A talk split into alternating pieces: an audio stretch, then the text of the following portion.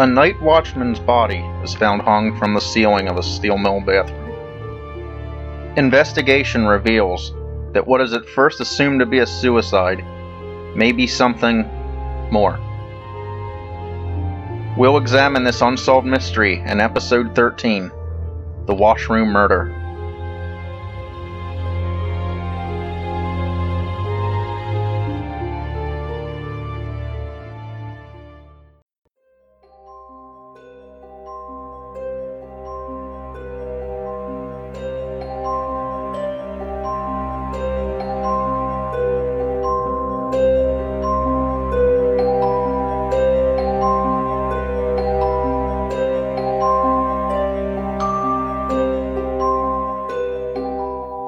Arthur Machen once wrote that strange things are lost and forgotten in obscure corners of the newspaper.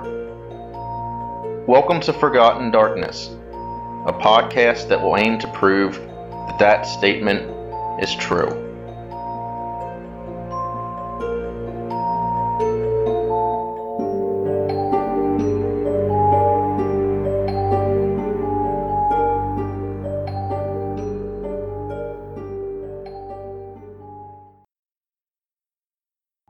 This episode is first in a loose trilogy of episodes. When I was doing the research on this one, I discovered it had been linked, albeit tenuously, to another murder that I was planning on covering. And then when I was researching that second murder, then that in turn I soon found was at least initially believed to have been connected to a third case I was planning to cover eventually. So I just decided to put them all together because they're like thematically kind of linked to each other. I don't think the three episodes will be sequential, though. By the time this one makes it out, the next will likely be a Halloween episode, then followed by the other two. I don't think that should matter too much, though, because, I mean, the cases weren't actually connected at all, and the links were extremely tenuous anyway. It's not like you'll need to remember the details of one of these cases in order to understand the others. Now, that explanation out of the way, on with the story. At about 7 a.m. on the morning of February 18, 1932, the foreman of the Werner Company Iron Foundry in Lansdale, Pennsylvania, a man named Harry Long, was making his morning rounds when he found something that shocked him. The body of 45 year old Samuel Forty, night watchman at the foundry, hanging in the locker room. He had been severely beaten and hung from a makeshift gallows, his feet nearly touching the floor of the room. Forty and his wife, Josephine, were parents to ten children. His actual name was Salvatore Feldy, but similarly to Albert Shinsky of a few episodes ago, I'll use the name that the newspapers use to refer to him. Initial investigation revealed that Forty had been struck from behind by some blunt instrument and had been beaten about the head and face, implying that some sort of fight had probably taken place prior to death. Then a board was placed between some of the lockers, and a noose was suspended from that, making a sort of make- makeshift gibbet or s- scaffold. Both arms and legs were bound, the arms with strips of cloth which looked like they had been ripped off of a jacket, and the feet by a leather belt, and Forty was hung from the hastily assembled contraption. The noose was made of not rope, but a thin cord, similar to that found on drawstring blinds, although presumably a bit more sturdy than that. It was also tied with a lock or a half blood knot, which was a type of knot that's often used by fishermen. Dr. John C. Simpson, who examined the body, stated that to the best of his estimation, Forty had likely only been dead a short time before Long discovered his body. Although nothing in the foundry had apparently been disturbed, and an iron foundry is a somewhat unusual place to rob at any rate, the police were initially operating under an assumption that the watchman had thwarted a robbery and been killed for his troubles. Lansdale Police Chief Samuel Wolfenden noted that all the windows of the foundry were unlocked and anyone could have entered the place. On three occasions during the week, efforts were made by someone to break into the foundry. But here he differed with the prevailing opinion, stating that I do not believe it was for the purpose of robbery. Each time Forty blocked the attempt. Of these attempts by someone to gain entry, entry, Foundry employee William Herman stated that all three took place on the same night, and all were carried out by the same individual, a man who was, he said, tall and thin and middle aged. He wore worker's clothes and a dark coat. The first time, the man said that his wife was having a child, and that he wanted to use the telephone to call a doctor. Forty allowed him in, and no less than five separate phone calls were made. The man left, but then he returned some time later with some other unspecified excuse for why he needed to enter. This time he was turned away. And stubbornly he returned again, this time telling Forty that it was his own wife, Josephine, who was sick. Forty and the man got in a shouting match, the mysterious visitor shouting, I'll fix you for this. I would presume the goal the third time was to get the security guard out of the plant so that entry could be gained. But even after this third time, said Herman, someone continued to prowl around the foundry with a flashlight around midnight. Presumably, this was the same man again. Police were seeking this mysterious thin man. However, other employees noted that Forty had begun acting oddly after that, wiring the door of the locker room shut at night. On a few occasions, the other employees had been obliged to wait for the guard to unfasten the door in the morning so that they could enter the room. Long, the foreman, also backed up the statements made by the others and noted that Forty was, a, was afraid to leave the building at night and stayed in the locker room much of the time. He was quite agitated whenever Long spoke to him. The autopsy was conducted later that afternoon, and the results, unsurprisingly, were that Forty had died of strangulation. He had not been killed by either the beating or the initial blunt force trauma. This conflicts with other statements that Forty was likely dead before he was hung. That might be accounted for as two separate doctors were mentioned Simpson and another coroner from Norristown, Ronald H. Detre. Possibly there was some disagreement between Smith and Detre. By the next day, Police had questioned some of Forty's family, including two of his sons, Charles and Joseph. This questioning revealed an odd fact.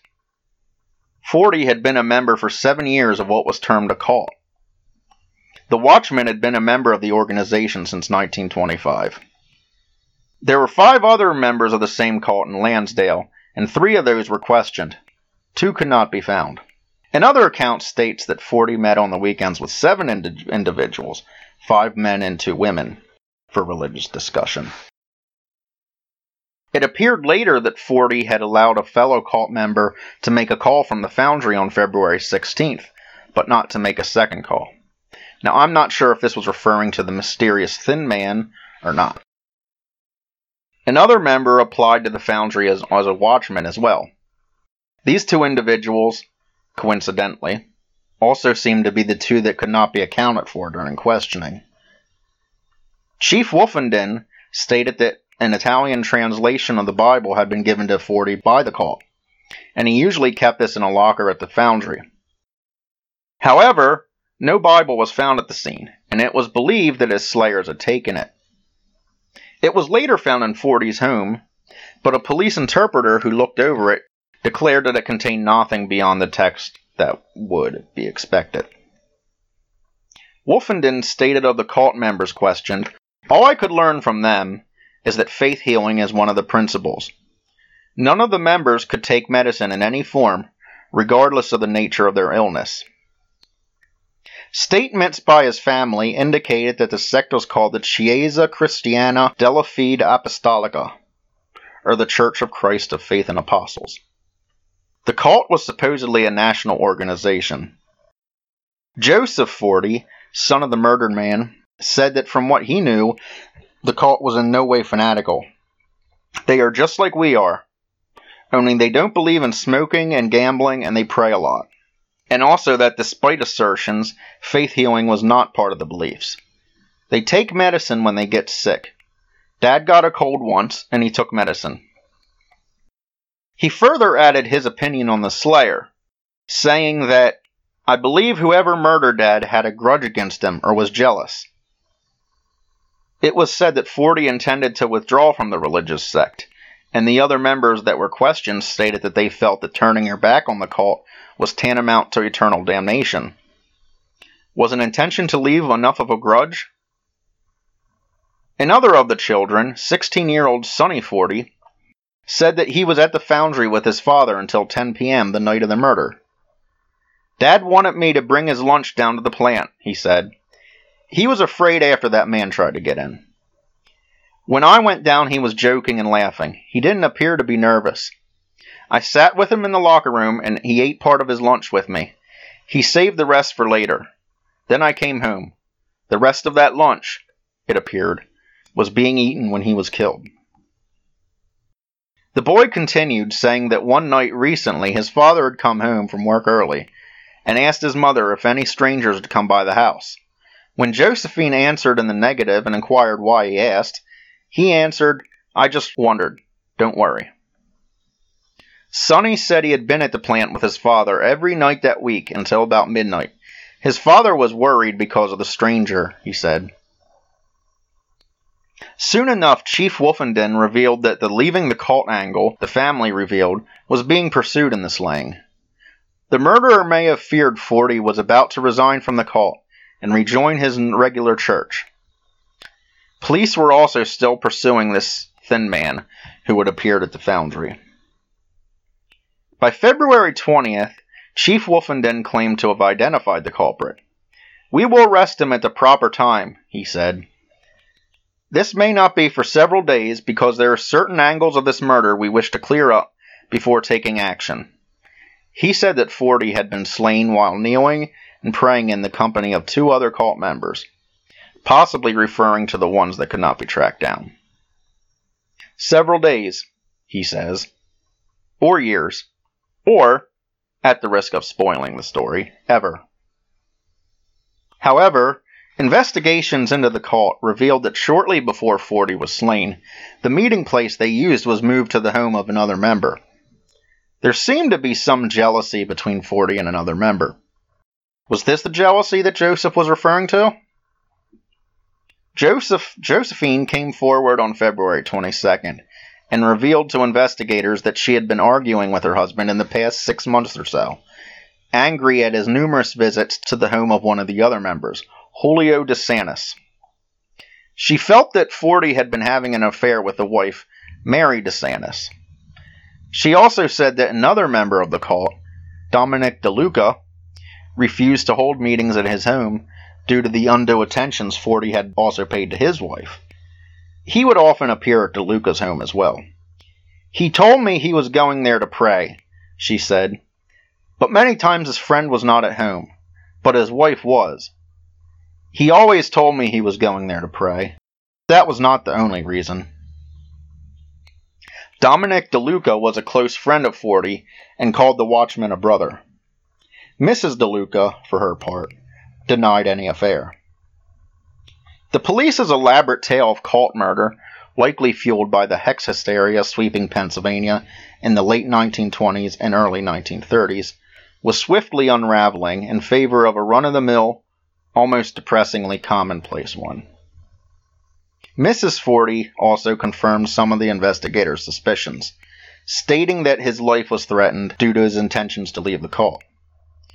One of the members told him, You've put your foot here, and here you must die. There was a woman present when the member first told him this. I knew about all this several weeks ago, several weeks later, when my husband told me about it. Given her suspicions of infidelity, you could alternately interpret the statement of that other member in the presence of the woman in question as being a confrontation of Forty with it, telling him, basically, I know what you're up to. Son Charles, 21, said that the week before his death he had not attended any of the meetings of the group. Wolfenden re- reworked his previous statement and said he intended to arrest two men for the murder of the watchman, the husband and son of the woman he had been, apparently been having an affair with. While Dominic DeLuca seemed to be a plausible suspect for the murder, on February 24th he strolled into police headquarters and announced that he, too, was in fear of his life. His visit was meant to give some light on the murder of Forty and to express the fear that he might be marked for a similar fate. I suppose that in hindsight, we can wonder if this was an attempt to steer the police back toward the cult murder angle and away from the jealousy angle. But if so, DeLuca went to extraordinary lengths, even going so far as to write out a will at the police station. An inquest into the death was held on February 24th and 25th, but it was unable to come to a clear conclusion. Several of the witnesses gave contradictory testimony, and although determining for certain that it was strangulation which had killed Forty, the jury was unable to decide whether Forty committed suicide or was actually a murder victim, as was believed by many. While Chief Wolfenden clung to murder, Pennsylvania State Police Sergeant Earl Hans and Montgomery County Detective James G. Gleason both felt that it was easily possible for Forty to have committed suicide. They returned an open verdict of no decision. Forty's religious background did not enter the testimony at the inquest at all. Chief Wolfenden turned up his nose at the findings, stating that he would continue his investigation. The coroner and the district attorney, he said, wanted a verdict of suicide because they could not solve the case. The district attorney, Stuart Nace, said that he had no opinions as to whether this was a case of murder or suicide. He also threw Wolfenden's investigation under the bus, so to speak, noting that we found no photographs had been taken of the position of the body, or of the belt around the feet, or the toweling around the hands. No fingerprints had been taken off the rope, or off the board from which the rope was hanging, or the lockers across which the board had been placed. The belt was in the possession of the Lansdale police. It was then too late to take fingerprints because it had been handled. This office desired to lend every available assistance to the local police.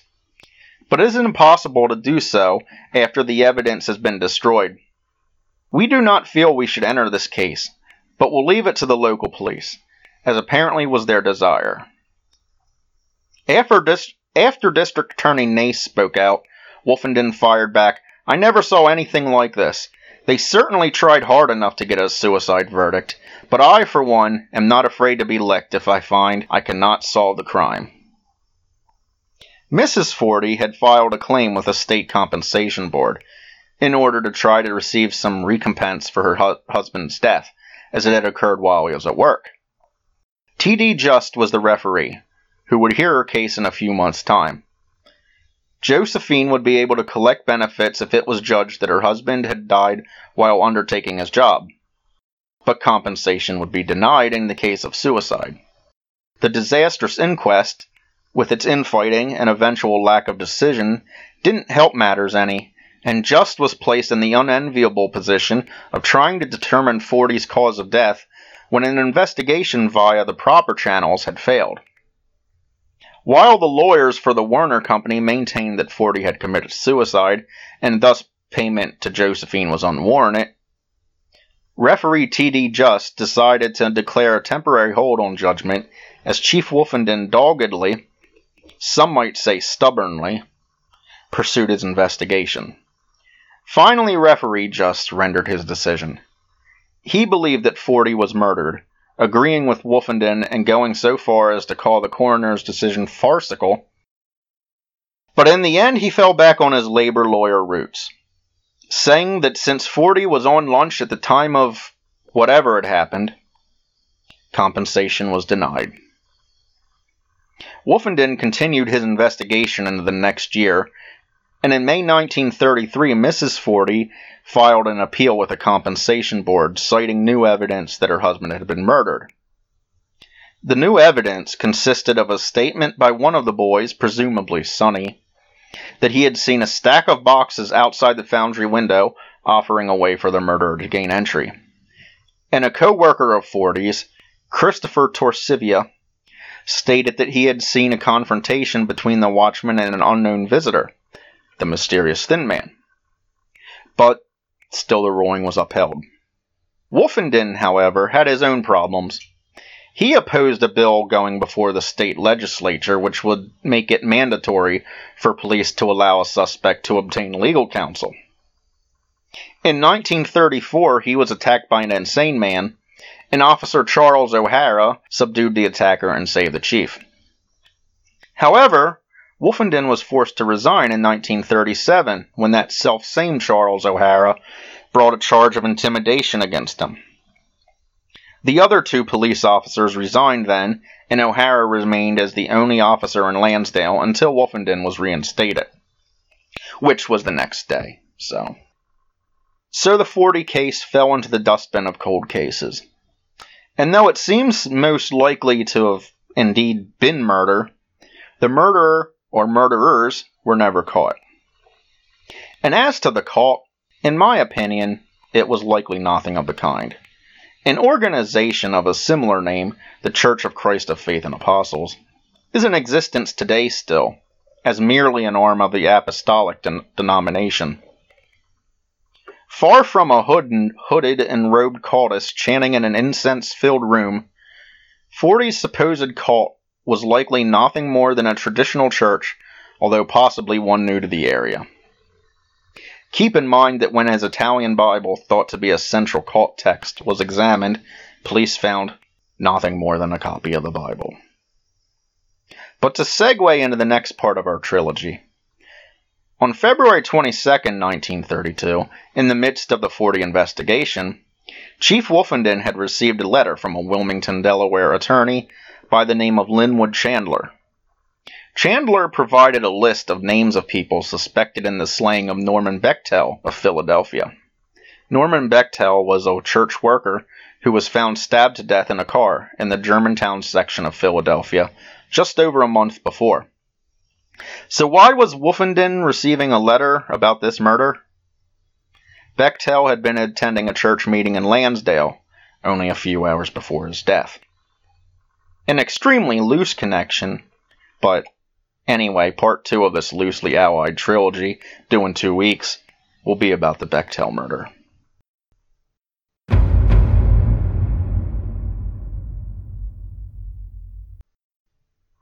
And that's the end of this episode. A list of sources consulted for this episode can be found in the show description. If you have a question, a comment, or if you know a lesser known story that you'd like to see covered, leave a comment on the podcast page post it to our Facebook page at Forgotten Darkness Podcast, or send it to our email at Forgotten Darkness 77 lowercase f, lowercase d, all one word, at gmail.com. We're also on Twitter at Forgotten Darkness Podcast. And so until next time, this is Andrew signing off.